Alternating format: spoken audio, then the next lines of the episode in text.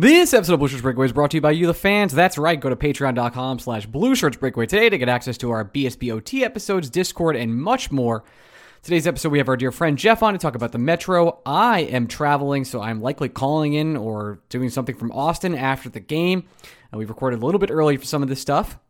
You know, this has been a bye week, so it's not like much has happened. This, the Rangers, some Rangers won the All Star game. Pretty cool. So without further ado, here's Mark Messier, and let's get to the show. Hi, everybody. It's Mark Messier, and you're listening to Blue Shirts Breakaway, the number one Rangers podcast.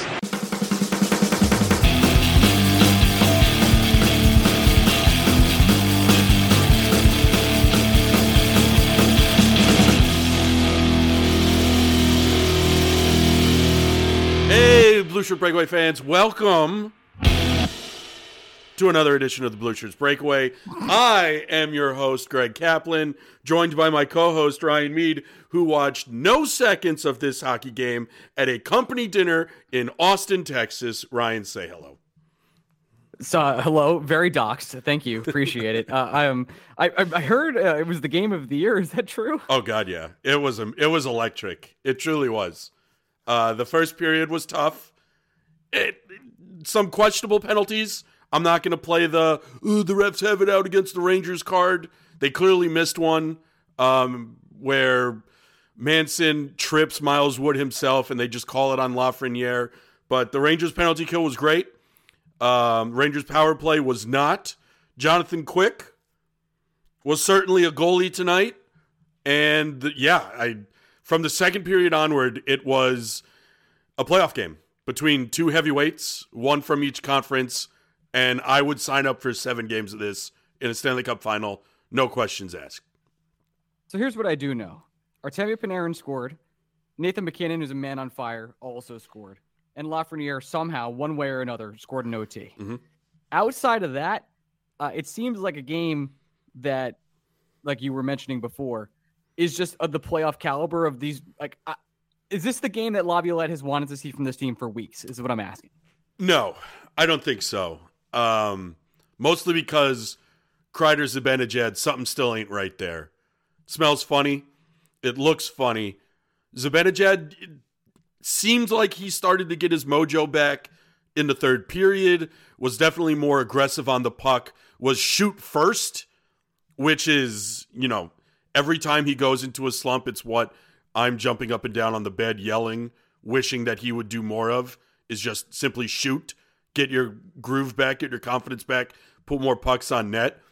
But it to me, it's clear that I had the realization, and I had a little back and forth with Rob Luker, obviously big friend of the show, love the guy to death. We disagree; it is what it is. Um, I'm of the opinion now the thing that the New York Rangers need most in this world, beyond Igor Shesterkin playing like Igor Shesterkin, they gotta. You have to find a Thunder buddy for Kreider and Zibanejad. You, we just can't do this anymore with Blake Wheeler. And listen, I can sit here and tell you that the underlying metrics when Kaapo is on that line are great. He looked great tonight on a line with Brodzinski and Cooley. That line through the first 30 minutes of the hockey game was truly the only line generating any kind of offense and sustained offensive zone pressure for the Rangers. Um, it's to the point now where, to me, I'd rather keep that line together and go out and get a winger that works with Mika and Kreider and just let Kaapo cook with Brodzinski and with Cooley. The need for me with the Rangers is to get Mika Zibanejad right. The luxury for me with the New York Rangers is get a center that's better than Johnny Brodzinski. I don't know what else Brodzinski has to do for Ranger fans to think that he's more than capable of being a center on a playoff team. The problem with the Rangers is nothing going on with that third line. Problem with the Rangers is still Zibanejad ain't Zibanejad. How do we fix that? It's not Blake Wheeler. I'm sorry. How It much look- better is how much? Oh, sorry, go on. Go on. well, it just looks like tonight against the Avalanche specifically, a team that is just chock full of speed. The Avalanche. I, I also had this realization during the game where the Avalanche. It's not that their bottom six is good. It's simply that their bottom six is fast. You know, you, we all have friends that are dumb in the head but do one thing really well. The Avalanche, the one thing they Everyone do really has well. that friend. Yeah, the what the Avalanche do is just skate out the building. The speed on their blades. And Blake Wheeler literally looked like he was skating in mud against Colorado. It's it's just not good enough. It simply is not. I'm sure you saw this article today from the Athletic. Uh, it was uh, the fake trade between the Ducks and the Rangers, um, and I kind of I kind of broke it down myself. How much better is this team with Henrique on it? I, I, legitimately don't know. Like, is is Henrique just that much better than Johnny Brodzinski? I think I know some people are screaming right now, saying absolutely yes, but I'm just not convinced. And I don't know if that's me being a dummy or or not. Well, the argument the argument to me is I, I, I do get it to a certain extent. Your people are worried that Johnny Brodzinski in a playoff series is not going to hold his own. I just don't know. Fair. I don't know how adding a third center to this team is going to magically make Mika Zibanejad better. And to me, the kryptonite for this Rangers right now, and again, they just beat the Colorado Avalanche two to one, come from behind victory. They scored their goal with under 10 minutes to go in the third period. Somehow, Jonathan Quick not only got the win, but a fucking assist in overtime. Lafreniere with a great goal to win it against the Avalanche 2 1. Great win. The reason why the Rangers weren't scoring goals early is because it was a game where the Avalanche shut down Lafreniere, Panarin, and Trocheck. They weren't going to let that line beat them. So the Rangers needed to lean on Zibanejad early in that game, and it the only time Zibanejad and Kreider looked good was on the penalty kill. They don't look good at 5v5 right now. Not until the third period when the Rangers were guns blazing. So to me, I don't think bringing Adam Henrique into this team to make the lineup deeper when he's going to play on a line that, quite frankly, I feel fine about right now. I, in fact, like it.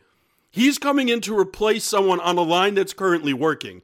It's not going to help the line that isn't working, and that's Mika Zibanejad.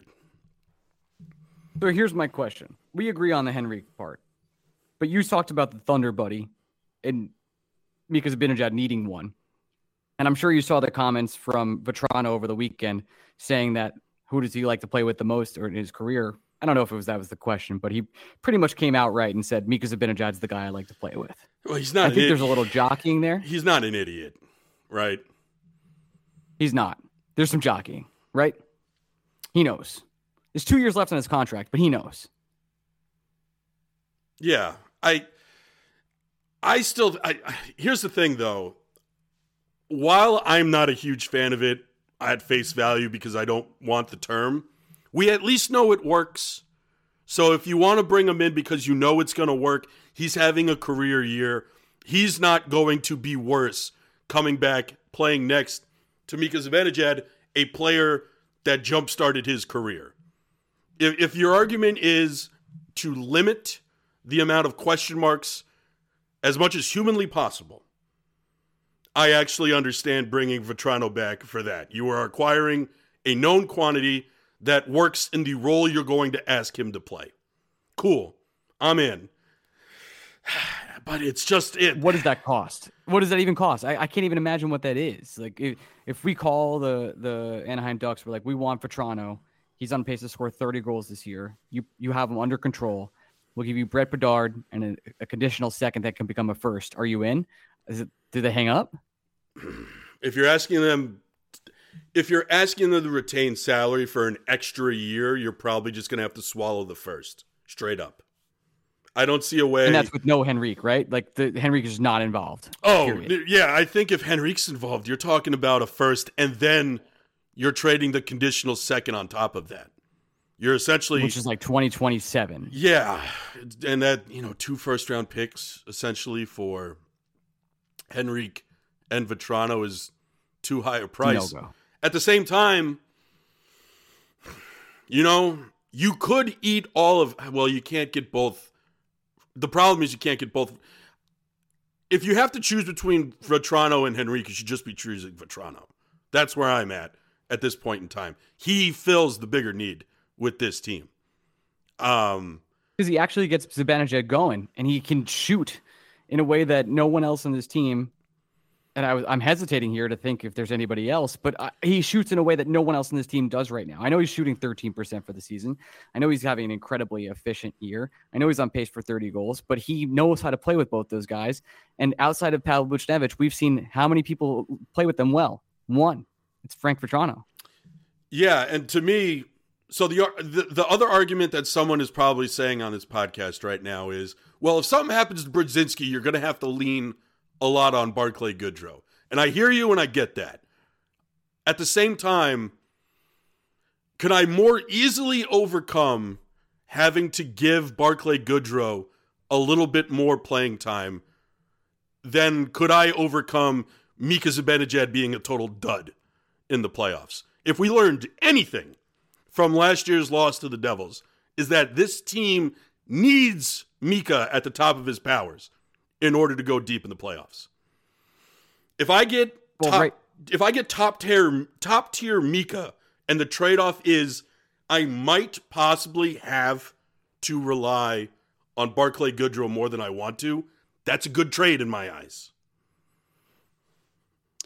It is. And I think this team has survived with Barclay Goodrow playing on the third line before. I know he's not having the best year. I think they'll figure it out. Mika Zibanejad, like you said, last year when he struggled in the Devil series, it was over. And I don't know if it was Tarasenko not playing well at the time. I think they were playing with Kane in some games. Things weren't really clicking on that line. And tonight's an, a, a happy night, right? Like this is a, this is a squad. We were begging to win games like this before the, the All Star break. Begging. I mean, if you would have told me what, if you would have told me to guess what happened tonight, I would have said Rangers lost 2 1 to the Avs or 3 1 to the Avs. But to fight back and to get into this game against an Avs team that's absolutely out of its mind hot, with Jacob Trouba still suspended, that's that's that's a feat on its own. But Mika Zibanejad and Chris Kreider, the 5v5 just doesn't work. And the more I read these trade articles, the more I read into what the tea leaves is that Chris Drury can actually spill out. I just don't see the Henrique part. I actually don't see any center that works really well for them. I think the price is going to be astronomical on any center, no matter what. I think Brodzinski has shown a lot. Really, he has. I know he's a quad A player, whatever you want to call him. He's speedy. And th- your point about the bottom six of the Colorado Avalanche, those guys skate. You know what Johnny Brodzinski does? He actually skates. And I know he's not the veteran leader and all this stuff, the intangible, the grit, whatever you want to say, but the guy plays his ass off. He hustles. Meanwhile, on the top line, if I had to choose, I'm putting Frank Vatrano back. At, uh, Frank Vatrano is probably the one thing I want most out of everything at the trade deadline.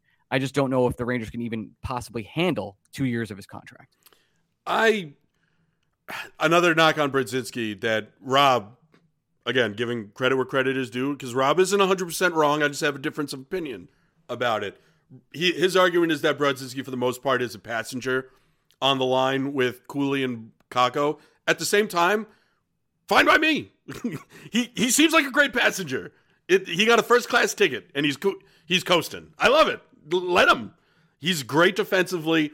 He's not losing anything offensively. That line does interesting things. I'm fine with it. Um, yeah, I, it's tough. Can, can, we talk about Larry Brooks real quick? Just real quick. Well, before we talk, before we talk on Brooks, I I do want to give credit to something we haven't talked about yet because 13 minutes into this podcast, I think the shine was coming off Peter Laviolette a little bit through this losing streak. People were losing faith. People weren't as confident in him as they were when he was 18 and 4 per se. But we, credit has to go where credit is due. Uh, Laviolette started this game using his shutdown line of Goodrow, Pitlick, and Vesey against Nate MacKinnon. And Nate MacKinnon undressed them. Everybody. K'Andre, nobody could have stopped Nate MacKinnon. I am not criticizing any Ranger forward or defenseman who was on the ice for the goal against with Nate MacKinnon. That was a star player being a star. And sometimes you just have to tip your cap. It's going to happen. McDavid does it all the time. MacKinnon does it all the time. Sidney Crosby does it all the time. When greatness decides to be great, you're fucked. And that's what Nate MacKinnon did on the Avalanche Golden Night. But Laviolette realized that Goodrow, Vesey, and Pitlick weren't keeping up enough with Makar and MacKinnon on the ice. And he made the adjustment. he started putting Zibanejad out there against them because Zibanejad was a faster, speedier center that could match what that line was doing. And frankly, that's kind of what reinvigorated Mika Zibanejad in the second half of tonight's game. So it just need to make mention that Laviolette made a key adjustment in this game that maybe didn't lead to a Ranger goal, but it surely kept Nate MacKinnon in a box, which is something the Rangers desperately needed to prove they could do. So hats off to him. I don't think Gerard Gallant makes that decision last year. No comment on Gerard Gallant tonight, but uh, I I have not wavered on my love for Laviolette so far. I I still think he's been phenomenal in terms of messaging with his team and actually making adjustments of which we can tangibly see and talk about every single week. I under I, I get what you're saying where the shine could come off and this team wasn't playing their best. I think we talked about how it, it's somewhat on the players, it's somewhat on the coaching staff. It's a little bit of both sides, it's a mixture of both. But you're right. The strategy, like there, there are times, there are plenty of times this season where I think Laviolette's made the adjustment, and it's been more than fair to give him the credit for it. And this is one of them. Yeah, he he saw something that wasn't working. He made a change. And then third period, same thing happened where Panarin's getting double shifted every every two seconds. Which I love that he does that. I fucking love it because Panarin has been excellent this year. He's out of his mind. And to get to play your best player when they're in their prime year, uh, turns out this is a smart idea, Greg. You bet on the talent. Yeah, and another thing Laviolette did that was really smart. The Rangers had a defensive zone face-off in overtime. He put Barclay Goodrow out there. Goodrow won the face-off, got off the ice, and the Rangers scored a goal. That like these are little things Laviolette does that a coach last year would not have done for the New York Rangers. He would have put probably Mika, and that's a fine idea. But Laviolette's like, fuck this. Goodrow's gonna win this face-off for me. I'm putting him out there. And then Goodrow literally took the face off, skated right for the bench, did not fucking wait, just got the fuck off the ice. And it was a great play. Uh, Brooks, you, you okay talking about this Brooks article that I think is fascinating? Did you see the, the the only two in the last like I don't know 27 years of teams that have traded a first round pick have won the cup? I but is is that telling or is that just like circumstance? I I thought about it a lot. I think it's telling. I don't think, but I, I, mean, think... the Vegas Golden Knights won last year, and sure, it wasn't the year they acquired. Was last year the year they acquired Jack Eichel? No, it was two years ago, right? Two years ago, yeah. So does that count as them trading a first round pick because they traded one to get Jack Eichel? No, oh, they traded. Yeah, they traded a good like it. like it, it, it's it. It feels disingenuous to say in the year in which they won the cup, the Vegas Golden Knights didn't trade a or whoever didn't trade a first round pick in order to win the cup. But they traded first round picks to win the cup. Like it, it I get what he's saying at the same time, it's not entirely the point. I just think with this this kind of team, especially this Ranger roster, I don't know how valuable firsts are. Like you're not going to get Perreault every single year, right? We got I think you and I can agree we got lucky with Gabe Perreault yeah. he fell. We don't know why he fell, and he's been an excellent prospect. Which, by the way, who knows if he turns out to be a great hockey player? But right now, his stock is very high. I think cool, he's got agree? two goals tonight in the Beanpot, so it, the stock continues he's, to rise. He's disgusting, but we got really lucky with that. But you and I have also talked about we've gone through first rounds in the past where it's like, wow, dud, dud, dud, never made it, nothing. It's just shocking how the amount of talent that is just not there the Rangers need these first round picks in the, in the years to come to continue to push with this core for trades and I just or, or, to rebuild and get cheap talent because without that cheap talent, uh, they're not going to continue to have sustained success. If if you're trading a first, it has to be a home run. I, we're not the Jets. Like uh, that, that's not how it works. The Jets can trade their first. They have the best record in hockey. They are they're really pushing for it. This is their time. I, I just don't think if you're trading a first like Henrique, is that enough? I just don't. I, I don't know how much of a difference that really makes. And I think Larry makes a good point. Like, what is the difference between like this team is going to live or die with this top six, not with the bottom six. And it's not like this first is is play is placing any value in the top six at all. It's either Igor gets it together, the defense figures it out, and the top six goes nuclear and we go crazy in the playoffs, it's not like Adam Henrique is going to be the person to to change this entire team or any center you trade a first round pick for. I, I, I just don't see it. To be fair, Henrique makes the Rangers better in the macro. And as much as I like what Brodzinski's doing and as much as I appreciate what he's doing, Adam Henrique's a better hockey player. And I get that. At the same time, you and I would both agree if something happens to Vincent Trocheck or Mika Zibanejad, doesn't really matter if you have Adam Henrique or Johnny Brodzinski, you're kind of fucked. Like it's over. You're cooked. Yeah. So to me, and we've talked about this for a couple weeks or at least 10 days. I don't remember when we started talking about this. Time has stopped moving in my world, and I'm sure you feel similarly.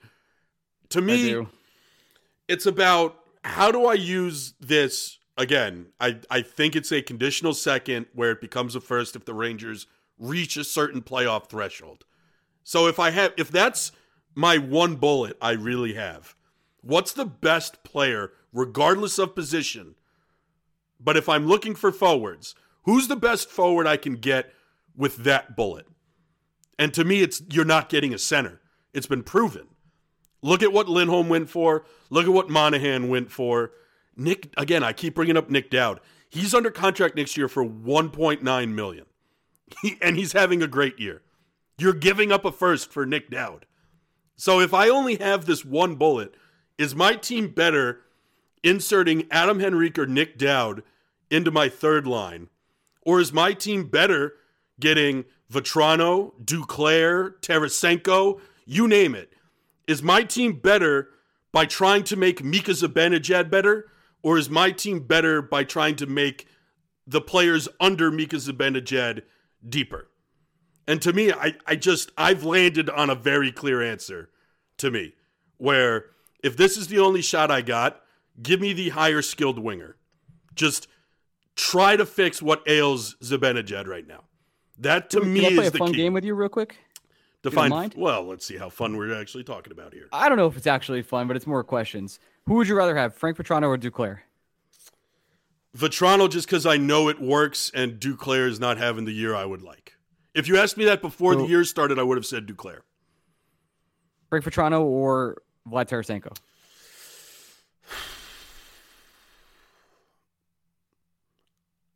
I think it's kind of crazy, but I would. I think I'd rather have Tarasenko. I I just think the extra. like- I think the extra year of Frank is it's just a big ask. And we agree that Booch is just too expensive. That's not going to happen. It's not going to happen. And the Blues, they're on the periphery of a playoff race here. It like the Yep. the West, the West is very top heavy, but it's very winnable in the belly. Like Buchnevich isn't going anywhere. Jeff's on our podcast today. Guentzel's not going anywhere. We're talking about the guys we know for sure are getting traded. Um, yeah, I, Did I miss a right winger that you might be you might want more than Vatrano, if possible? Well, again, Vatrano's such a interesting guy just because I know it works. There are plenty of other wingers. There are plenty of wingers having good years on bad teams that I that I like right now. Uh, I know the name Anthony Mount, Mantha Mantha was floating around in our insider Discord um, last week, late last week. He's having a phenomenal year. There are a lot of I wingers. know Laviolette's probably not going to be about that. well, they, they did not get along last year. That is for sure. Um, there are a lot of wingers having really good years, which again is is why to me the obvious answer is going out and getting a winger because there are just more of them available. So you won't have to give up the premium asset to get the third best winger. You'll you'll be able to whatever you'll give up to get Adam Henrique, who's the third best available center. You can just use that to get the best available winger, or at least the winger of your choice, however you want to break that down. Vatrano to me is is this weird everything Vatrano has become this because the Rangers did something with him two years ago. And he likes playing with Zibanejad. Zibanejad likes playing with him. The Rangers went on a deep run with those two together. It it adds up where I'm I can't sit here and tell you that's a bad idea outside of the financials. At the same time, there's this giant Filip Chytil question mark with the Rangers where they might just have $4 million more to play around with next year that you and I aren't really expecting, which then is Frank Vatrano. So it's it's difficult. It, it it it's tough. If Frank was on an expiring contract, it's him with a bullet. But because he has term, expensive term, it's tough. And I think that's why I would go Tarasenko. I think Tarasenko would force his way back in a heartbeat too, if possible. He does have that no movement clause, which is to his advantage. Yeah. Also, uh, we're we're getting near time where I'm going to wrap us up, but just because we haven't talked about it and we at least need to make mention of it, uh, I know Steve, our friend Valiquette, who's listening to this right now, eventually. oh, maybe not. Well, maybe not at this exact moment, but eventually we'll hear this. I get what he's saying when he says just leave quick and goal and ride quick right now until Igor is right. Uh, no, I'm sorry. Igor plays Wednesday. I don't care. Get him in there. Yeah, and and you know what? If you want to keep going back and forth, back and forth, back and forth, fine. Until Igor finds his rhythm. If you don't want to give him two straight starts, thumbs up by me. Go for it. Go with God. But no, Igor plays Wednesday. I'm not doing this bullshit where there's a goalie. There's no goalie controversy. I'm happy Jonathan Quick is playing this well. It makes me happy to know that if something happens to Igor, we're not cooked between the pipes. And it's wonderful that Igor is, can struggle right now, and I don't feel like the Rangers are in a position in which they have to force feed Igor Shesterkin minutes. At the same time, you don't get back into a rhythm by sitting on the bench. Man has to play. Let the kid play. Amazing. Uh, I think Igor, uh, Vince reported today he looked the most at ease he had all season. I think maybe the All Star game maybe uh, gave him a boost, but he's got to be the he's got to be the guy. If he's not the guy, what are we doing? Is sort of the point. Yeah, I know how good Quick has been. I, I don't mind. Is there a is there a, a, final task here? Is there an Alexi, Alexi Lafreniere conversation to have tonight, or is it just big goal from uh, at the end of the game and just keep moving? He's having a great season. What would the conversation have been? I guess the conversation is, hey, pretty good, huh? Pretty exciting. I guess that's it. You're right. It's over. Yeah. we need to litigate something with Alexi Lafreniere. What are we doing? No, I'm happy he's scoring. There you go. That's as far as I guess it needs to go. Great. I'm happy he was put on. Oh, God. There was a moment, though. Uh, had the Rangers not won this game, there was a moment where Zibanejad had a clear lane to shoot in overtime, and again he went for a pass, and I was in an empty house by myself, sitting on a oh, couch, oh, and I, the, I just the groan I let out, I think woke up the neighbors. They were not happy with me, but it, it's just fucking shoot the goddamn puck, Mika. I'm begging you. Come on. Uh, you want to you want me to transition us or you want to do this one? Oh no, I I already did the intro. What more do I have to do? Now I have to edit this shit and actually post it myself and hope that you sent I, me the I right do files. Do, I don't know, ninety nine point five percent of these. So yeah, you, to be fair though, the zero point five that I did, you sent me the wrong files.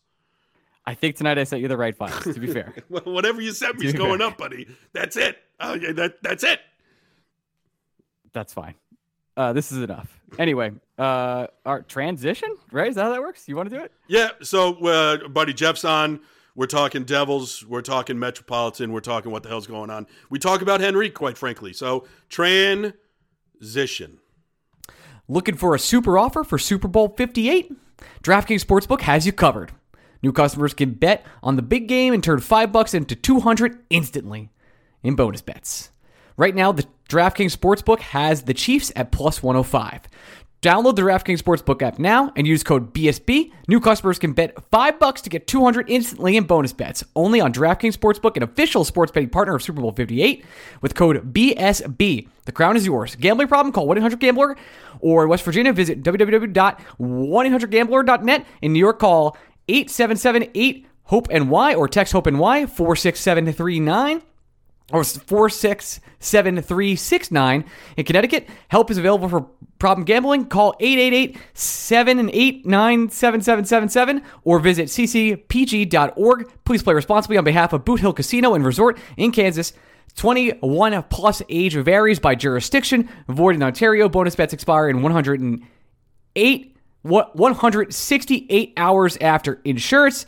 See dkng.com slash football for eligibility and deposit restrictions, terms, and responsible gambling resource. Hey, yo, I'm here to tell you about the official ticket sponsor of this podcast. That's right, it's TickPick. Want to go to a Ranger game sometime soon? Well, actually, a few of us will be going to an away game. It'll be February 24th, Flyers versus Rangers in Philadelphia. Few of us will be going down, so if you want to meet beforehand, use TickPick and use promo code BlueShirts15. Already used that promo code for your one-time use to get $15 off over any time or any price over $99 on tickets? Use use Blue Shirts 10. TickPick's actually sponsoring the outing on our side, so you're going to get some money off either way. Meet us down there for the game, or if you want to go to any other Ranger game or event, use TickPick. Download the app; it's super easy to use. You can track the prices, see when more inventory comes in. It's we've used it for years. I use it to go to every single event I have over the past I don't know seven years at this point. The price you see is the price you get. Hashtag no fees. The whole thing up front with TickPick. So on checkout, use promo code Blue Shirts 15 to get $15 off $99 over any order any order over $99 and we'll see you at the game, hopefully some of you on February 24th. Back to the show.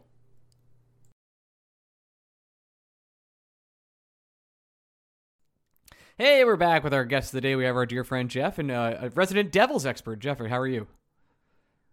I'm good. I'm good. How are you guys? We're doing good. Like, you know, nine days off of Rangers hockey kind of nice to have not to worry about it. Only get to worry about my other team stinking it up in big games. So uh, yeah, good times, Jeff. But uh, yeah, yeah, laugh it away, Greg. Feel free. Um, yeah, Jeff, we have a lot. Well, of listen, Jeff and I are both a fan. Hold on, Jeff and I are both a fan of a soccer team that hasn't lost in at least twenty three straight matches, and I think that deserves some credit and uh, highlight right now. Look, yeah, it doesn't matter what league they're playing in or what level of competition. The fact no, no, no, no, no. Unbelievable. Yeah. Uh, look, you guys, congratulations. Uh, I'm miserable and I want to die. Anyway, um, Jeff, so the Metro this year, I don't know if you've heard about it, is pretty bad. Uh, and what I want to start with you is pretty, a pretty simple question. Look, it's been the year from hell for the Devils. I think we can all agree. Everyone on this podcast expected the Devils to be first in the Metro at this point. This isn't even me gaslighting you. Uh, the team is mega talented. Obviously, Jack Hughes is hurt is this a year to trade and try and get back into the race, or is this just sort of a lost year in your eyes? I think it's absolutely a year to trade and get back into the race, if only for the reason that Jack Hughes is coming back. And what are you telling your star players and talent, you know, you're playing for if you're not going to give it all once you have like the full roster back? As you said, like it's been kind of the year from hell. We're not as far out of it as we kind of should be uh, based on the way things have been playing, like you said, the Metro is pretty weak. Like there are spots still up for grabs uh, for these teams, and I think if we at least get you know Jack back in the near future, hopefully it'll be like this week. Um, they can show you something before the trade deadline, and you can have a more clear indication of you know if it's even worth it to give up some assets to uh, make a trade. Can we, can we, since we're on the topic of Jack, can we talk about the Jack discourse a little bit? I'm not sure how familiar any of you guys are on it. I'm assuming Jeff understands a little bit about it. Ryan, have you seen any of this Jack discourse that he shouldn't have been in Toronto for the All Star game if he's hurt, even though he wasn't playing, and it got people upset? Uh, I think, look, you can get people upset about anything. Uh, Jack Hughes is a star of the game, a face of the NHL, and this is their, for all per, all intents and purposes, the show off part of the season. It's supposed to be fun. It's supposed to show off the product and maybe have uh, certain commissioners answer some hard questions and then try and deflect on them. But in this situation, Jack Hughes should be there. Absolutely. Look, he's just coaching, not playing. I don't care if he's just coaching. Who cares? That's fun. I, just, I think you're I, just I, creating narratives here, Greg. That I'm not. I really thought it was ridiculous. I thought it was honest to God ridiculous. The team released a statement and news update that he was returning home from Toronto early to continue his rehab because the discourse reached a certain pitch online. That's no, but there's numerous things that go into this. One being the fact that the league was a little shady about whether Jack was going to play in the skills competition and or All-Star game and I think they were more not showing their hand for PR reasons that they want people to actually tune in and if Jack Hughes maybe will be there, I guess that's a draw um, to get people to watch the draft. Um, I understand that from a marketing perspective. Uh, I definitely would not want his first game back to be in an All Star game. I think that that would show uh, a real bad look to the team and to his uh, injury, uh, healing process, whatever you want to call it, uh, recovery. Um, but that wasn't the case, and I think more so they told people he was back in Jersey because that means that he's working on getting back on the ice and not fucking around in Toronto with whoever he's hanging out with. Let's go back to the Devils for just a moment. Right now, it looks like both wildcard teams are going to come from the Atlantic, meaning you're going to have to slide up into third place to get into the playoffs. Right now, the Philadelphia Flyers behold that spot at 56 points. The Devils sit at 51. Uh, to be fair to the Devils, the Flyers have played three more games, so there's plenty of room to improvement there. But do you do you see sort of because I think there might not be a wild spot coming a wild card spot coming from the Metro this year, um, for this task to be even harder and maybe re- a reason to not go for it? Is it's just like no matter what, we're going for it with Jack? I, I think I kind of boil it down to like looking at where we are in the standings and you know the wild card that conversation could change in a week. I'm sure a week ago I think we were like two points out of Tampa and then things just kind of fell the other way. Um, so that's not completely out of the question. I think we would be a better team than Detroit the rest of the way, or should be. Um, but that's still yet to be seen. But as far as the Metro goes, I think that's all the more reason we should kind of be buying at the deadline as it stands right now because, like you said, we have three games in hand. If we win all three of them, we're one point ahead of them. Who knows what Pittsburgh's going to do with their other two games? But it, it's like right there for the taking. And you think, or I would think, over the course of the remainder of the season, the New Jersey Devils should be better than Philadelphia Flyers and the Pittsburgh Penguins.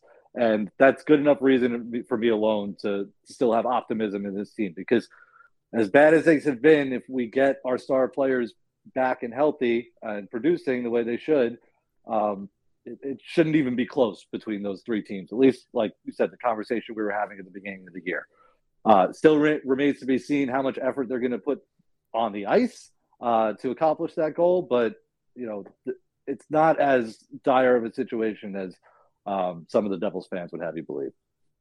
This is the first deadline, Jeff. I know you and I have talked about it a bunch, but we haven't talked about it obviously on an audio forum. Uh, it's the first deadline I can really remember in the last couple of years where the Rangers and the Devils kind of have the same target in mind. I think there were Ranger fans last year that wanted to be on, in on Timo, even though they were never in on Timo. And there were Devils fans that wanted to be on our Artemi Panarin, but free agency is different than what the trade deadline entails. And this year, it's the Devils need a center, the Rangers need a center. There aren't a lot of good ones available, and the best remaining one after the Monahan and um, Lindholm trades is probably Adam Henrique. And it's the first time the Rangers and Devils since post letter they're going heads up for the same deadline target.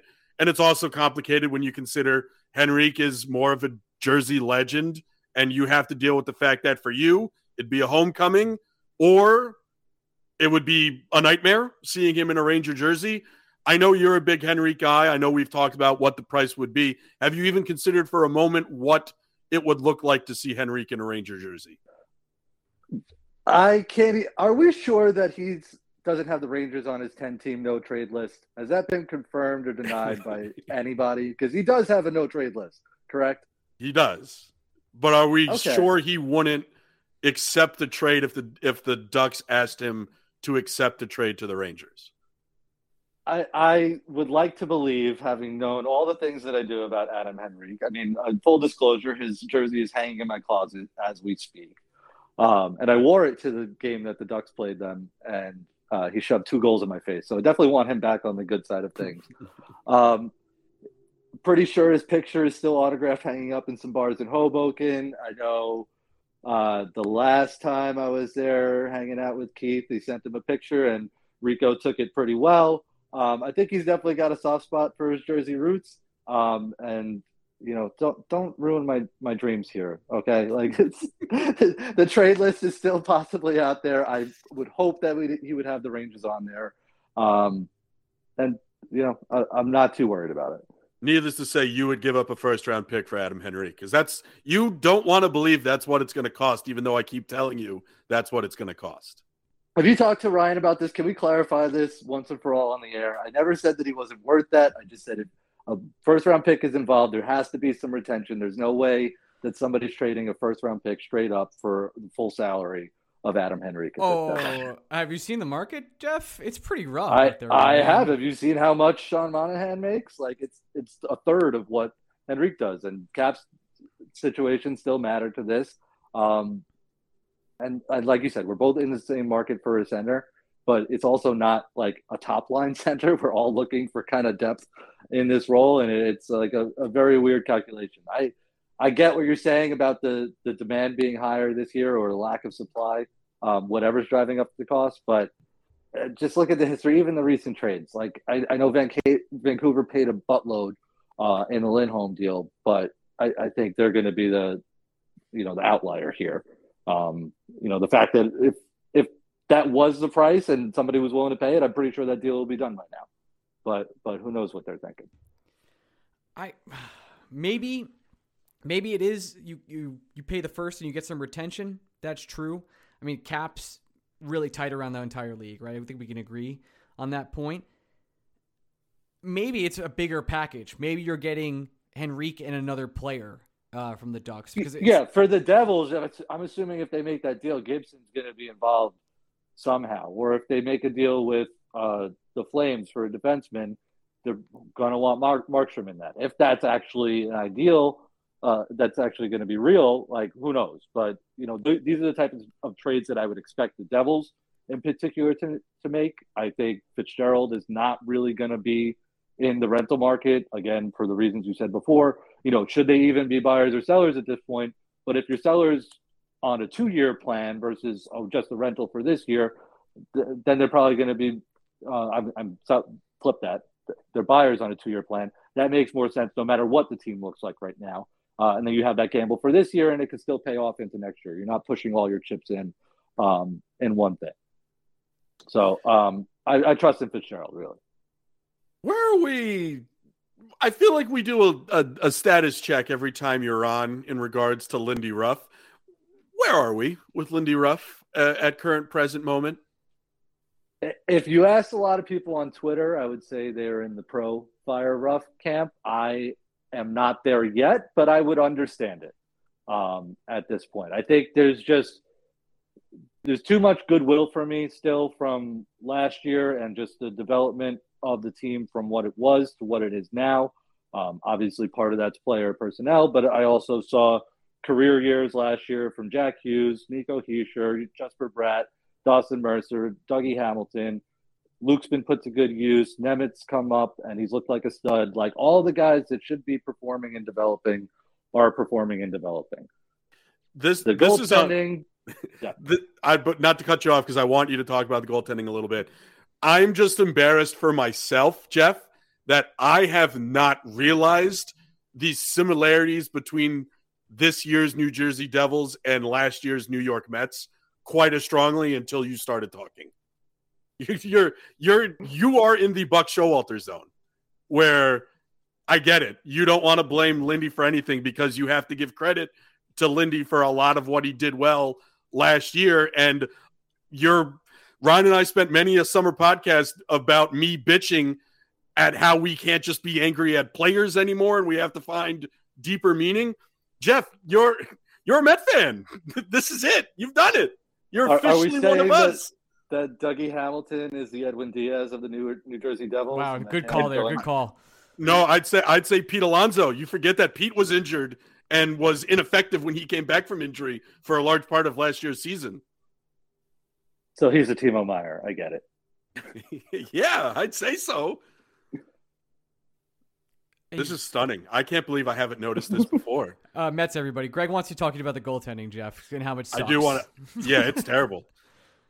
No, so goaltending, team defense is like an ongoing storyline within the Devils fan base. Who's at fault for why they're playing so terrible?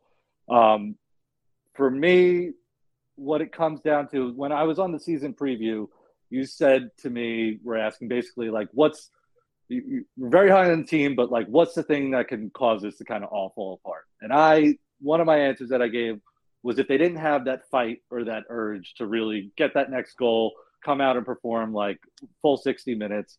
Um, and unfortunately, that's exactly kind of what's happened to the team, uh, where they haven't started games right. You know, they haven't looked like a cohesive unit. Um, and I think the team defense and the goaltending has been bad and almost league the league worst goaltending for a, a large portion of the season. I don't know. Igor might have uh, helped out a little bit of that lately. Yeah, Um, you're welcome. But but I think what it's just like the little mistakes and details and turnovers that they're making uh, when they do make them are being magnified by the terrible goaltending. And I thought that Vitek would be able to get us through the season.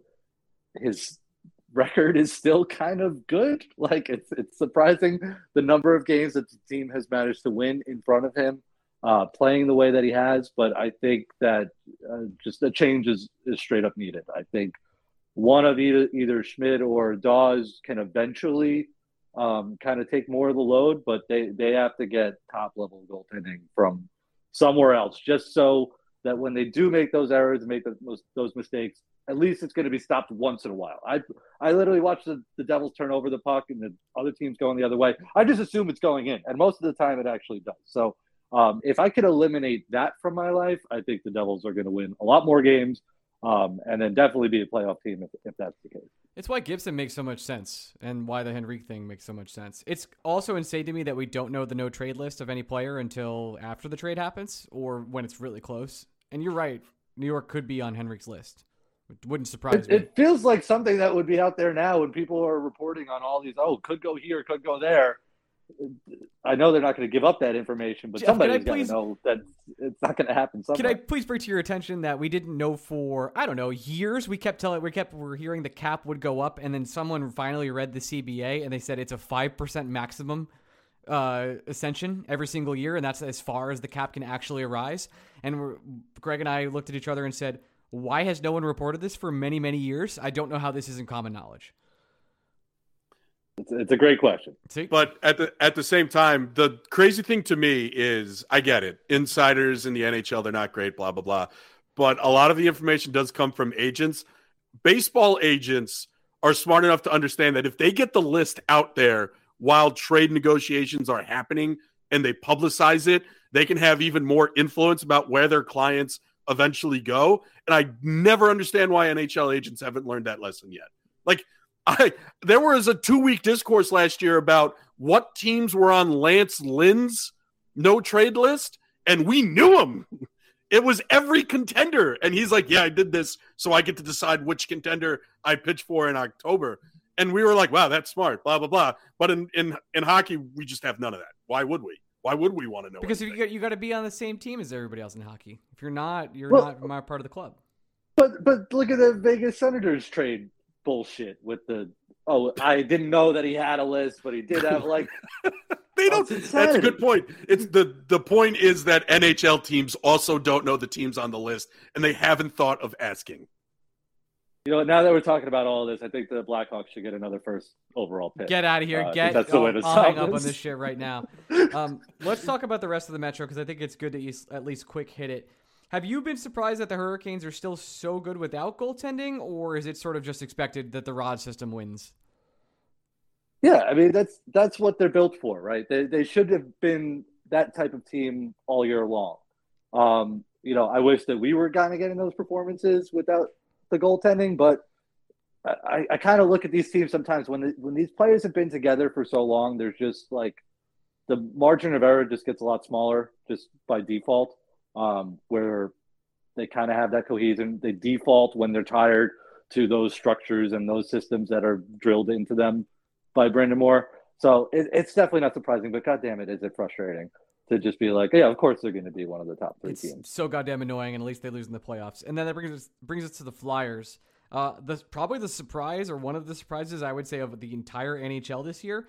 Uh, they've had multiple insane storylines from Carter Hart to losing one of their first round picks, forcing his way out, and they still find ways to win. I, I think the voodoo magic is wearing off. They have lost five in a row at this point in time, uh, and are a minus one in differential. Do you see any chance they stick around in the second half? I mean, I'd like to tell myself that they're they're finally going to fall off. Hopefully, they'll run out of steam, or you know, this not having Hart there is like huge for them. That was definitely keeping them afloat um, for the long haul.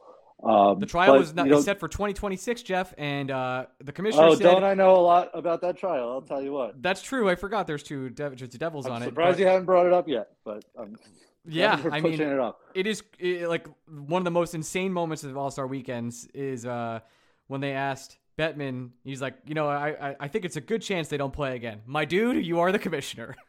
you are Yeah, the commissioner. and everybody agreed. You you get to decide, but like, yeah, we're all, we're all on board for that. Like, Cool. yeah, uh, yeah. Anyway, back to the Flyers. yeah, but they're, they're kind of also like Robin Swallows. Like, why won't you die? How have you been in the top three for this whole season? Um, just based on sheer will and torch energy um, behind you. But you know, it, it it's it's a tough league to play in, and these players are like the highest caliber in the world. And hockey is the type of game that if just everybody's playing together a little bit more than the other side, you can you can beat these people. Um, ideally, they'll run out of steam, but it's not surprising, kind of the path that they've had this year. Greg, any I thoughts on don't- the, uh, those two teams? Oh, sorry. Well, I just can't remember the last time someone actually name dropped the actual character from Austin Powers and not just uh, referencing the lady from Austin Powers. So I want to give Jeff props for that. Uh, well, there's another joke. She goes, "Which is it, spits or swallows?" You know. That's I listen. I no, I I know. I just I still can't believe someone actually name dropped it. Um, I'm waiting for you to do a "fook me, fook you" reference next on this year pod. But who who scares you the most, Jeff, in this division? I, I just to put it bluntly, I, I mean, I know I think your relationship with the Hurricanes is different from Ryan and my relationship with the Hurricanes because you know, I, I treat the Hurricanes like the Atlanta Braves treat the Mets. You got to beat me once in order for me to be afraid of you when it actually matters. Um, it is there, I, I doubt there's a team behind you you're worried about, but maybe this is a good transition into the Penguins of it all. Do they, does the lore of Sidney Crosby behind you give you fear, or are you kind of in the camp of, nah, I think they're kind of cooked? No, that's that would definitely going to be my answer before you pivoted to them because, like I said, we're looking at the standings ahead. We could catch up with the Flyers just in purely games in hand, um, and then you know play it out the rest of the way. But the, Pittsburgh might have a little bit of an edge on us right now, and between Sid and Gino and Guentzel and Letang, They just signed Pool Party Sullivan, as well, just minutes ago. well, that means nothing to me. But I. sorry. But like you said, the pedigree is there. They missed the playoffs the last year. They're definitely not going to miss it two years in a row. Um, and they have the veteran presidents and the top level talent to compete. Um, they're they're one that I definitely don't see going away down the stretch. Like I could see Philadelphia dropping off. So if the Atlantic holds up, maybe we got to compete with them for the last spot in the Metro. Hopefully the the Red Wings aren't as good as they've been lately um, and there's an opening there, but remains to be seen. Um, at most, it's going to be one spot for the Metro. It seems like. Um, hopefully, we could squeeze in, but the, Pittsburgh is definitely the team that scares me the most coming Is- down. Well, is like, there a who's going to take that spot? Is there a chance that the Pittsburgh Penguins just don't get off to a hot start after the All Star break? And then I don't. I'm not saying they're going to trade Sidney Crosby. I think that's crazy, and those are all just like Toronto radio stories. But is it a chance they try and do like a rebuild on the fly and trade away pretty much everyone else? I, I doubt that they go the rebuild on the fly route just because of what those players have done for that team. Like I don't, I don't know who you're thinking of shipping off. Maybe Guentzel. Guentzel, I think he's a Um, free agent. Malkin is another uh, potential. I don't think they do I don't- but I don't see any scenario they trade I- anybody but Guentzel. I, I think that would be a tough sell, just given the position that they're in right now. Um, but also take a look back to how we were down the stretch last year. I think Pittsburgh had like a 99% chance of making the playoffs with like two weeks to go, and then they completely shit themselves. So hopefully that team is still in there somehow. But I think we both know, or all three of us know, that they're still very good. Yeah, I don't know. I you're more optimistic on the Devils than I think I am. I I just think they're kind of cooked. I, I Sidney Crosby has done everything humanly possible to The The, Devils Penguins? or the Penguins? Yeah. Penguins. Okay, I think go. the Devils will be fine. I'm sorry, you guys. You'll figure it out. I I don't know. I just I- I'm Well, stuck well, on the one last thing mindset. the Devils, really quick, is like no matter what, I know that they're going to score goals, Like that's the one thing this year that really hasn't fallen off. There's been a few games they've struggled where they just got outplayed all over the ice. Um, but I know they're going to put him in. So you could give the goalie three goals and, and just let the defense like limit the fuck ups. Um, they'll be better off, but they just haven't been doing that and haven't been healthy. Yeah, I mean, I was at the one game with you where I've never seen a team play worse than the Buffalo Sabres that night. Uh, my you should have seen the Devils lose to the Sharks the night before. yeah. Hockey, what a sport. Um, I know. Jeff, so your biggest need, Henrique aside, you would say is you need someone else down the middle. That's that's the thing that ails the Devils. The well, besides goalie. I, I think really a strong defenseman would help them out way more than anything down the middle. Like I, I think they can kind of survive with the top three centers of Hischier, Hughes, and Haula. Um, and then the third line, you could put a Lazar, even Tierney would get by. Um, Henrique would be a really good fit there, I think, personally, just because of one, the history with the Devils, but also just what he gives you out on the ice. I think he could play 200 feet. He could play on the PK. Um, he's not just going to be an offensive type player, even though that's what his stats have been this year. Um, and I think he's reliable as a veteran presence. But I think if they could get more of a top uh, middle pairing defenseman that would just really shift everybody down one step and and limit their workload, that would be huge. Um, you know, the young guys have been playing well. Um, the Devils were getting by really well with Brendan Smith as a forward for the, the, nice few games where he was also playing PK while being a forward on offense. Um, that provided some versatility to them, but I think they just they just need more structure and stability throughout. Um, and like I said, all those mistakes have kept getting magnified. If we could get somebody who's not making those mistakes, uh, that would be great. But you know, it's just kind of growing pains of the the youth of the roster that they have right now. Non-hockey if, question. You know, oh, sorry. Jeff, yeah. no, up. I'm all done. I was just going to repeat myself. Non-hockey question to finish up this uh, little conversation we're having. The 2026 World Cup final will be in New Jersey. What are we doing? Uh, I think we're drinking on my roof that and like watching it through binoculars. Yep, because there's no way we're getting tickets. That's for fucking sure. Well, Maybe I'll Airbnb my place to some foreigner. Oh, this is good. Good idea. I mean, but the United States also isn't going to be playing in the final, so why would we go? You you wouldn't want to go to a World Cup final? I would want to go. Uh, I'm a weirdo. I wouldn't want to go unless the United States was involved. No. Really? Huh. Yeah. I mean, I'm a, a couple, purist. There's five games going on in Philadelphia. I'm going to try and go to any one there is. I don't really care who's playing. I think it's just. I would say Greg's going to leave a bachelor party to go to Belmont at Saratoga, but he's not interested in attending. Yeah, the World well, Cup final. horse racing's goddamn American, Jeff. I don't know what to tell you on that front. There. Uh, also, fuck John. I, how many times do I have to be angry at him on this year podcast network before people get the message that he's a jerk? Who has? I gave him one weekend, one. This is historic. What's happening in Saratoga this summer, and he's making me decide if I'm good enough friends with him to go to his bachelor party. And That's you really are, but you're leaving. I, I hate that I'm gonna eventually cave and not leave, but I, I you should I, leave. I I want it. Keola's gonna say one fucking thing and I'm out of there. Like just the first word of out of out of his mouth, I'll just go two days early and sit outside. I don't care. Personal drama for everyone to enjoy out there. All right, um, Jeff, do you think there's anything we didn't cover on the Metro? Obviously, we didn't talk about the Islanders. I'm not sure we need to. And that's not no offense to them. They obviously changed coaches, but overall, the Metro and including CBJ is a, uh, a, disaster, an absolute disaster. But just just curious, going up and down, if I missed anything that you want to talk about. No, I, th- I think the fact that you're not even bringing up the Islanders is kind of interesting. Um, just one quick note on that is like could not be more of a Lou hire at coach um, to get him in there. Like just you know, really puzzle pieces fitting together over there. Um, you know, there's still not an easy out. Like I said, I really don't think a lot of teams are. Um, you kind of have to bring it every night and, and can't sleep on them.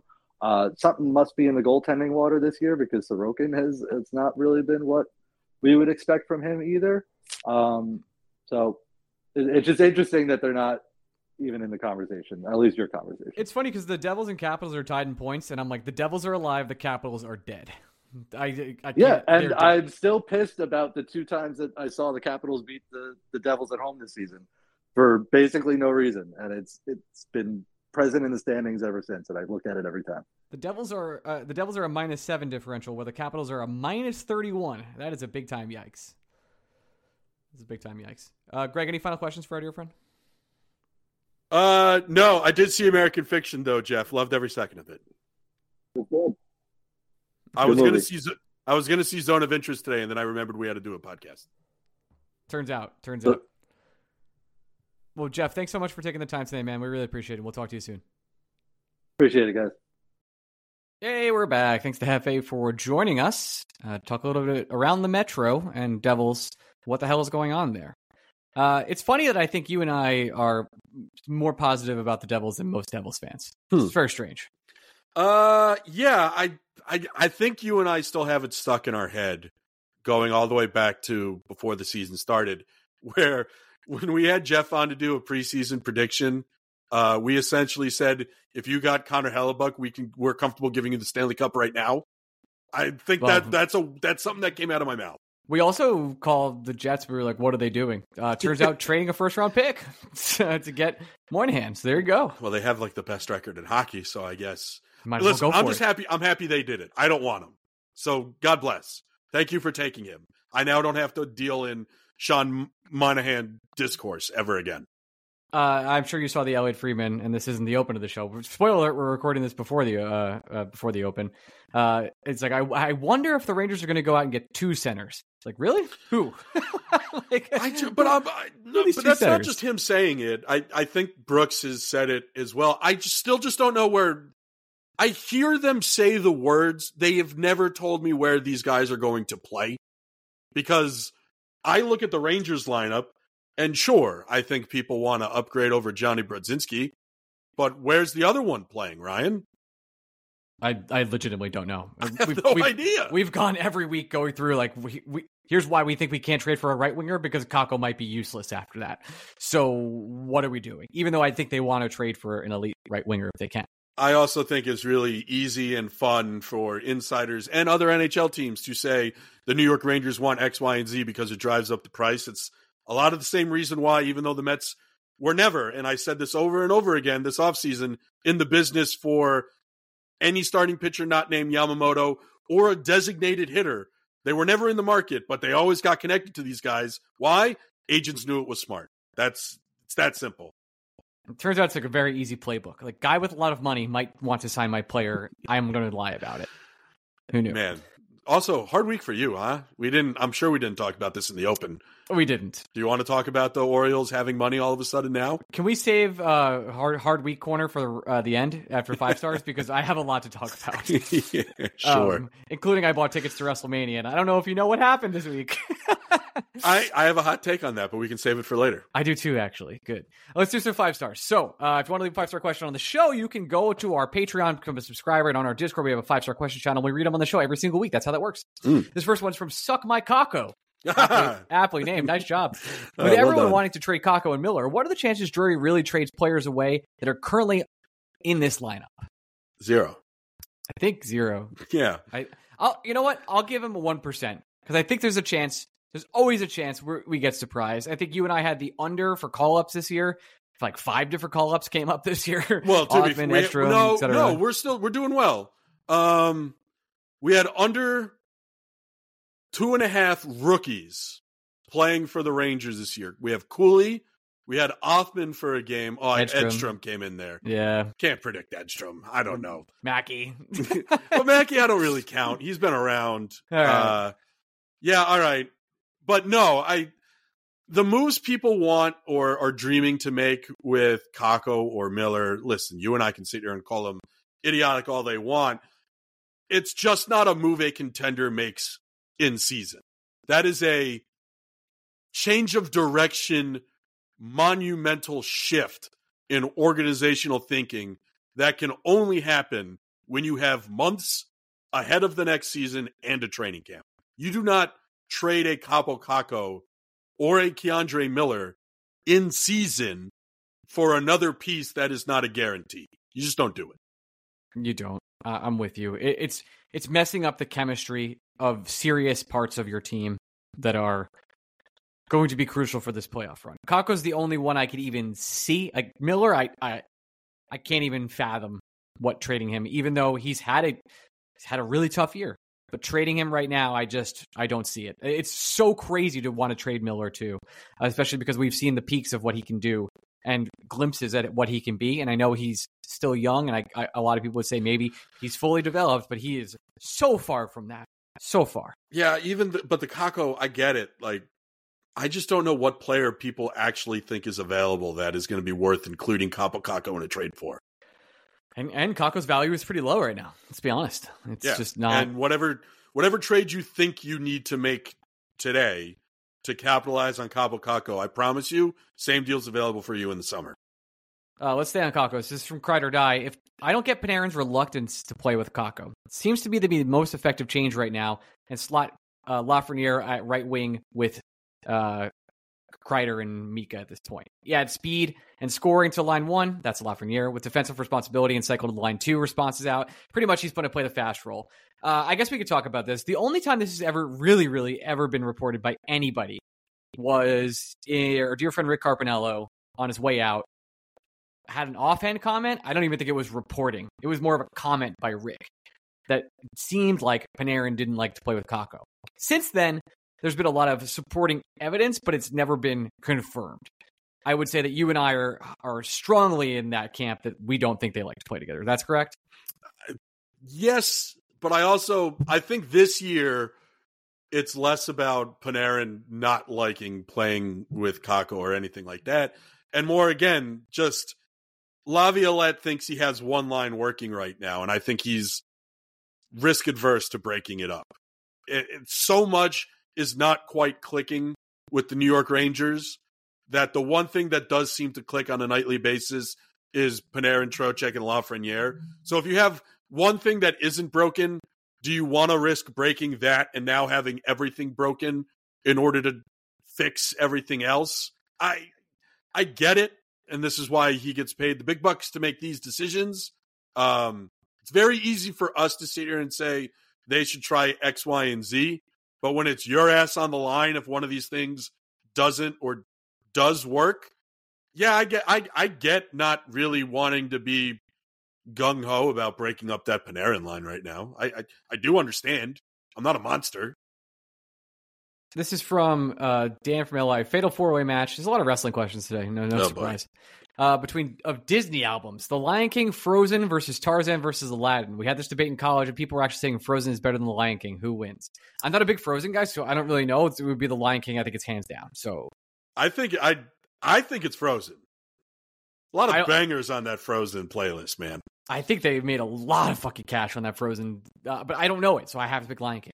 Yeah, I mean, I'm do you want to? I know. I, I know everyone goes with "Let It Go," and as you should. That was the song that won the Oscar, I think. But do you want to build a snowman is like emotionally crushing on a on a way that it's, it few, hurts. few other songs just aren't. I, the Frozen soundtrack slaps. Tarzan, I get everybody loves it because it's Phil Collins. Um, what was the fourth one? Uh, it's Tar uh, Aladdin. Aladdin is the fourth uh, It's not Aladdin. I rewatched Aladdin. Aladdin the other day, and I was like, "Wow, this movie kind of sucks." Uh, this is from Adam Furlong. Gary decides the team can only acquire former players during a trade deadline. He's pretty much asking who would we acquire if it's a former player, right? I don't want to. I'm not. I don't care. It's not Gauthier. They cut him in the Islanders. There you go. It's not yeah, Gauthier. and the Rangers could have claimed him, and they didn't. I'm a little. Adam, I know you provided a very long list of former Rangers here. The answer is Buchnevich, and it's not close. Thank yeah, but I just don't care about this exercise. I don't I know. know. I'm just I'm, letting you know the answer. It's, no, I, that's great, and wonderful, and I'm, I'm so happy everyone can once again be upset about the Pavel Buchnevich trade because they need something to be upset about on a fucking whatever day they're listening to this podcast. I don't know. I just once a, my once my team trades a player, I I kind of consider that guy dead. I I stop thinking about him a lot. I don't spend a lot of time wondering and pondering what life would be like if I had that person or asset back in my life. I move on. I still think about Mats Zuccarello. Anyway, um, I think about where I was when we had to do that emergency podcast. Oh man, we've had a lot of those. Yeah, it but I also remember where I was when I made you do a Jay Bruce emergency podcast. Me so, too. like, I remember a lot of stupid shit I shouldn't remember. Yep. Uh, this is from Jets Ranger One. Why are we saying we need multiple moves or advocating giving up young assets like Kakko to revamp this roster? With all the issues we have faced, injuries, Key, Igor, Mika, etc., we are still a first place team. Why are so many not realizing? Well, we need to do what we need to do is make a counter move, counter to uh, sorry, make a move to counter the loss of Phil, and that this team is still a contender. I think the metrics have looked really bad over the last three weeks.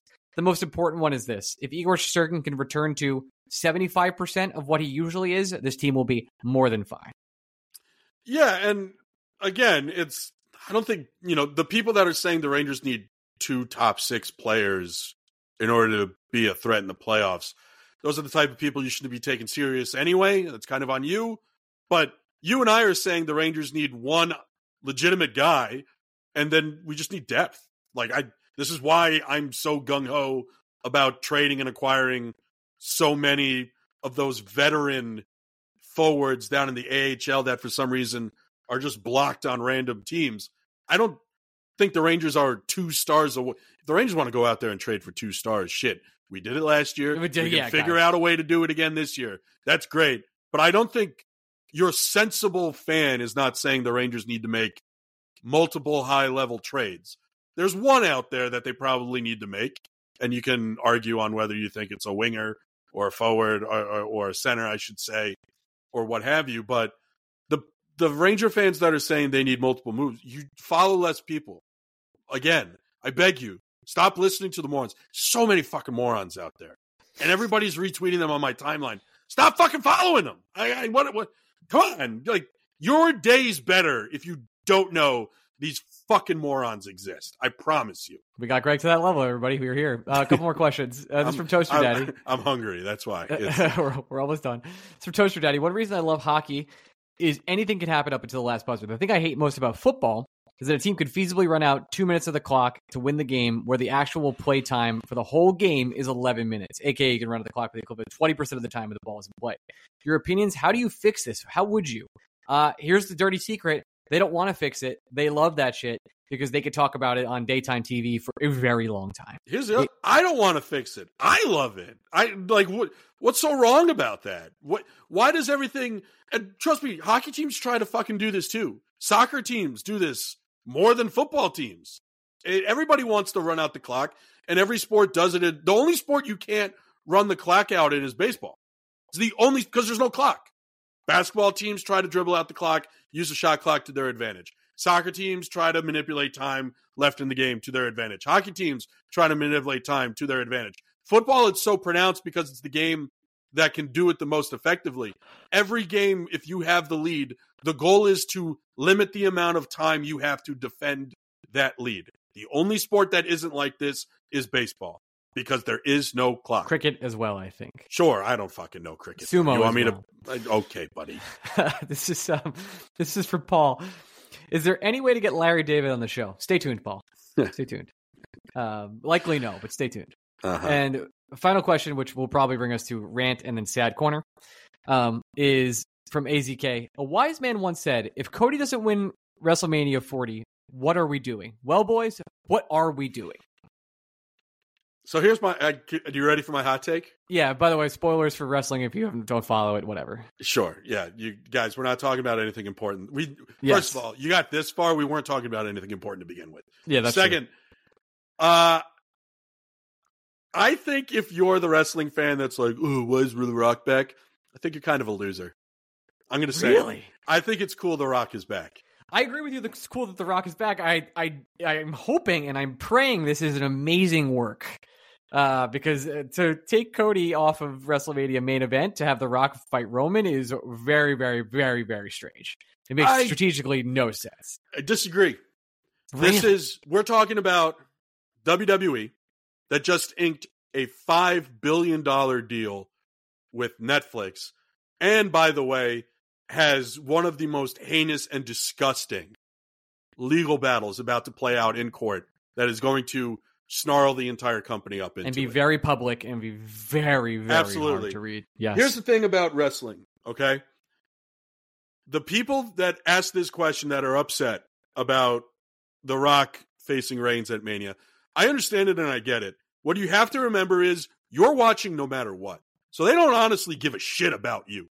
They do not care because you're the people money. that it's like the the range, uh, Ranger fans that are just like to complain about certain things, but you're there no matter what. You're you're doing it no matter what. You are in.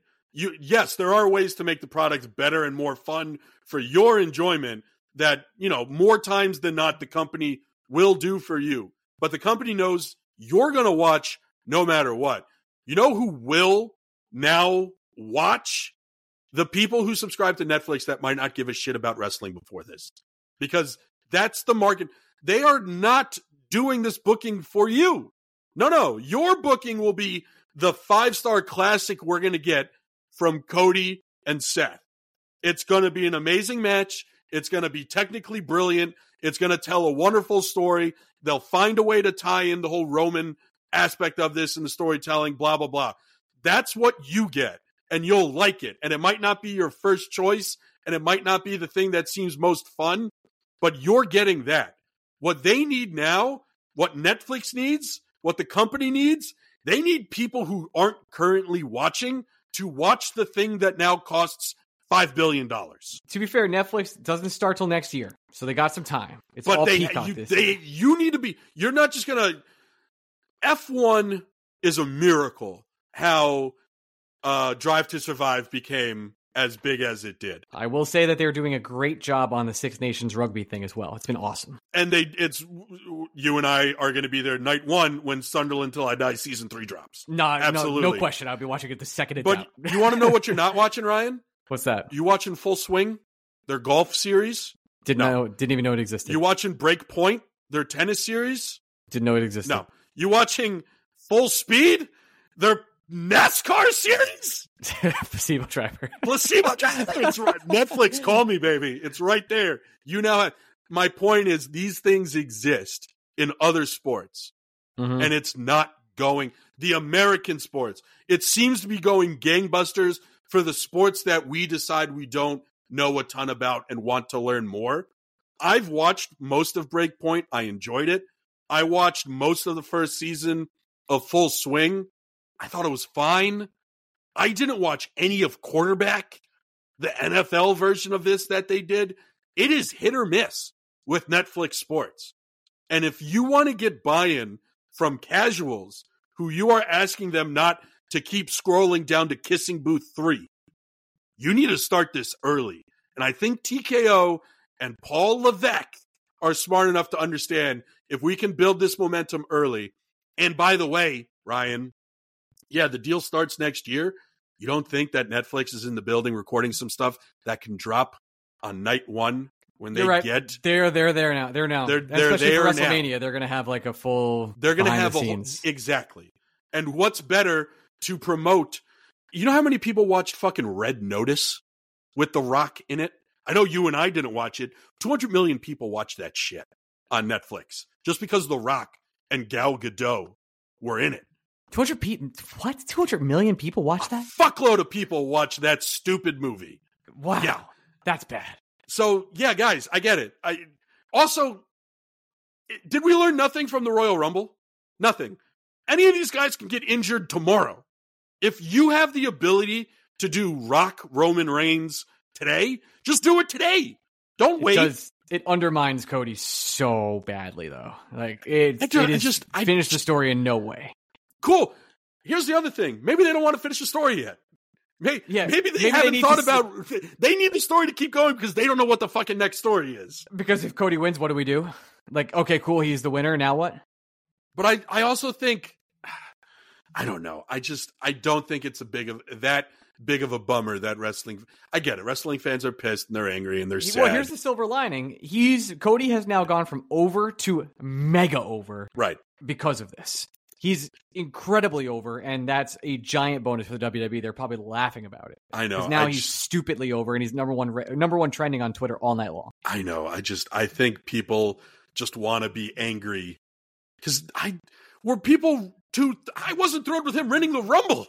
Me either. I was I'm- why would they win? Why, CM Punk should win. Yeah, I just And then obviously people just want to be angry, man, and it's not the thing that they thought they were promised, so they're angry. Well, But- let's go to misery corner then, huh? Um, so oh, well, I'm not, first of all, let's be clear. it's for Ryan. Yeah, the Mets have signed relievers I've heard about now. It's so for I'm Ryan. It's misery corner.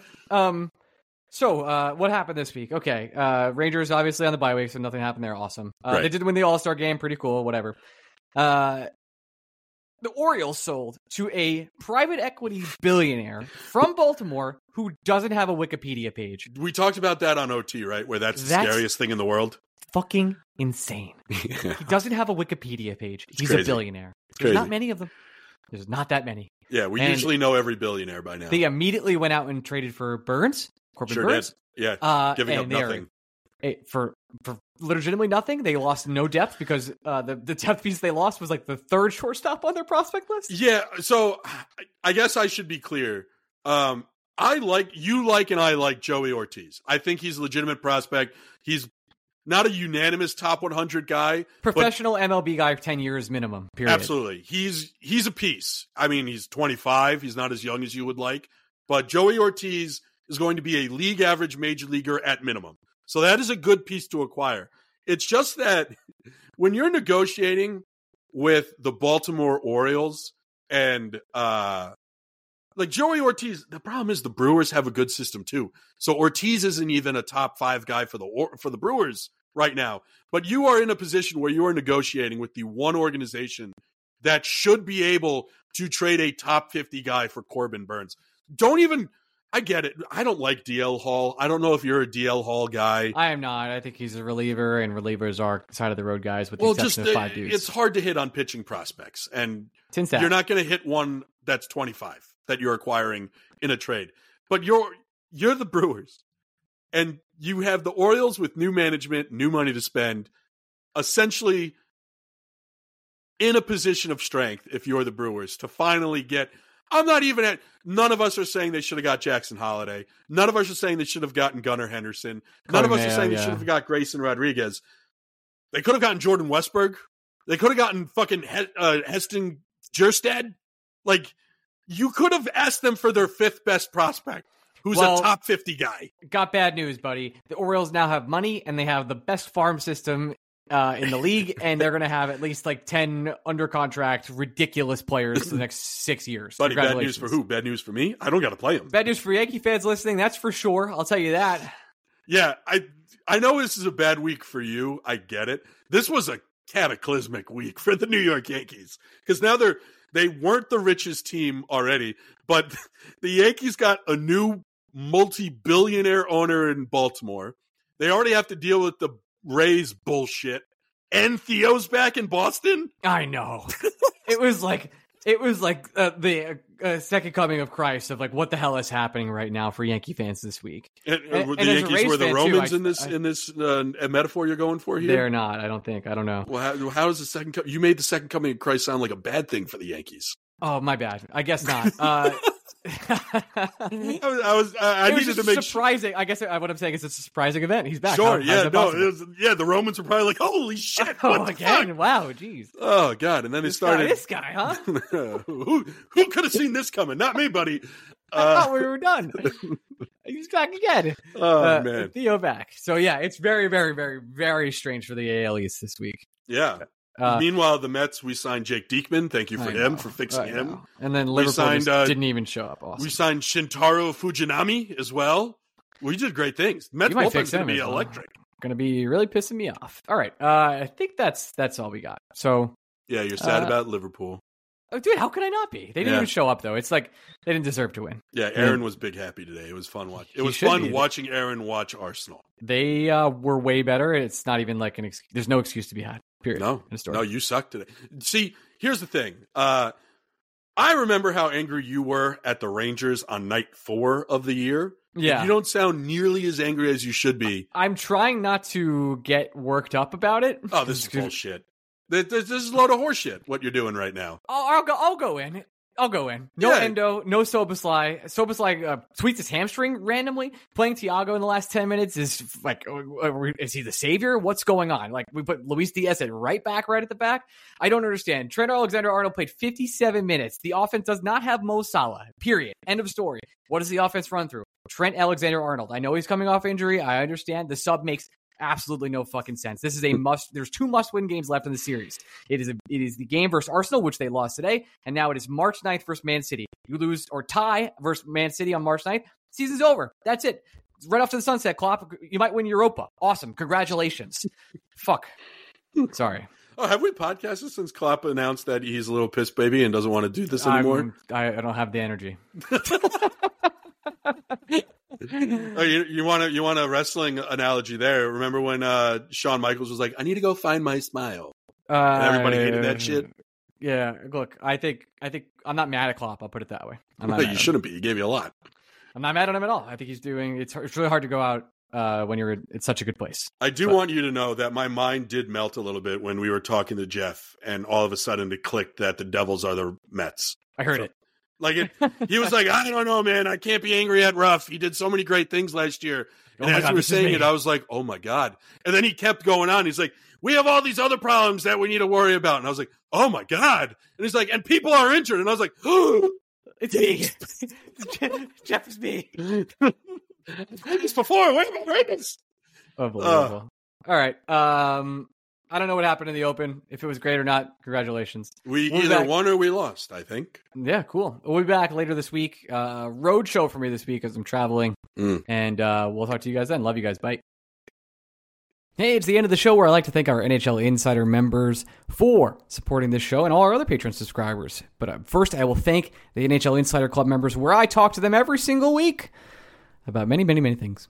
Adam Cohen, I'm Curtis Hullo, Adam Keach, Alex Flynn, Alex Gardner, Amber Cohensberger, Andrew Ronner, Anthony Gray, Anthony Marturo, Anthony Tanagretta, Ari Zanger, Ben Waters, Ben Water, Weber, Ben Bill Olsen, Bill Rattel, Brandon Lackos, Brandon Magnum, Brandon Granger, Brett McGinnis, Brian Doherty, Brian Doyle, Brian Gallagher, Brian Mallon, Brian Farrell, Cassidy, Cassidy, oh, nope, CJ, Chris Finelli, Chris Farrow, Chris CJ Selwagen, Conrad Damage, Daniel Delaney, Daniel Dizan, David Narradin, David Siegel, GJ Banana Jazz, Dylan Breschneider, Eric Stagg, Garrett Reynes, Greg, Greg Gretzky McFly, Harrison Haskell, Hill Vanilla, Hip 89, Jack Bagley, Jack Grogan, Jake Keith, James Masker, Jerry Marquez, Jason Stumer, Jason Zambrowski. Going to the next page.